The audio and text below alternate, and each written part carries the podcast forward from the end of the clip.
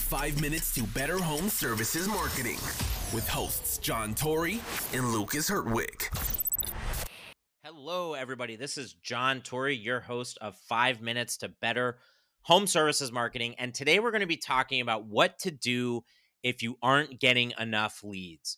So, in the last two episodes, I talked about how leads and conversions are one of the worst metrics to evaluate advertising and marketing performance but it's useful in understanding how well you're able to convert the leads that come from your hard earned dollars that you spend on these channels.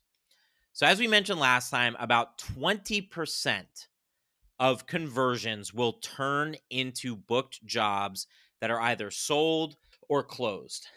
20%, that means 80% are not turning into new business. And this is usually because it's a customer calling in to check on an appointment. It could be your tech calling in could be somebody out of your service area, it could be somebody calling a competitor. Those things are going to happen. But if you really think about the way that you want to grow your business, you have to get better at converting the existing leads that are coming into your business. So if you ask me as a client, John, what do I do if I'm not getting enough leads?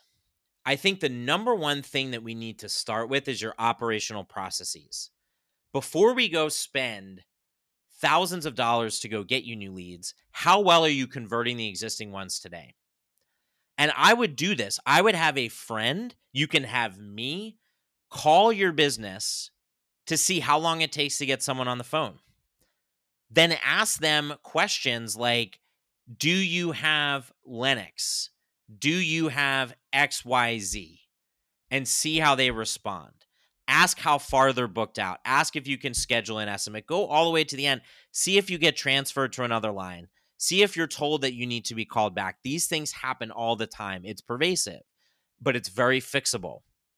Submit a form lead on your website, submit a chat lead. See how well your team is responding, how quickly they're responding. What are they saying to you when they respond? Talk to your sales manager and ask him or her about how they keep in touch with customers who have open estimates. I have experienced this even with our top well run clients. They struggle sometimes to put processes in place that follow up with open estimates because they're constantly thinking about getting new leads in and making the best of them. We tend to look forward in this stuff, but the reality is you're converting about 20% of your conversions into booked jobs. And for some of you, it might be even less than that. Too few of us are looking at what we can do internally to improve upon. That could be entering the correct CRM information, getting the right address, getting the right phone number, consistent spelling of names. I see customers get lost in CRMs all the time because of that. And that's why I think phone scripts are really important. And we're going to talk about that on the next episode. But I think that before you start spending additional money, you need to think about the lead volume that you're getting today. You need to think about the revenue flow. How well are you converting that business? And if you don't work with a provider who can do that, you need to find one. You can work with us if you want. There's other people who do it. This isn't a sales pitch, but it's absolutely critical. I care about your business. If you're listening to this, I want you to succeed. And I think if you ask customers and you read reviews, that's a good exercise. Go read a bunch of reviews from your top competitors. Look look at the one star, two star. Now those are people, yes, they tend to complain, they tend to, you know, just leave negative reviews. That's their pattern. But a lot of the time, you're going to see that people get really frustrated because they need something done, they don't get their answers, and they are frustrated because you don't call them back. I've seen people get open estimates, accept the estimate, and have to call into our clients to say, hey, you know what, like I'm, I'm ready to move forward. I haven't heard back from anybody. The more touch points that you have to get a customer booked, scheduled, closed, the harder it is and the more that gets lost.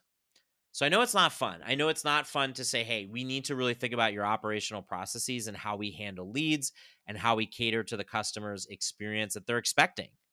But you need to make sure if you have chat tools, if you have phone calls, which you obviously do, uh, you have forums, that you have your team's understanding of who's responsible for following up, how they're going to follow up, and making sure it's as frictionless as possible. That's our ultimate goal is to reduce friction of the current leads that we get before we go get new ones. Otherwise, it'll be wasted spend.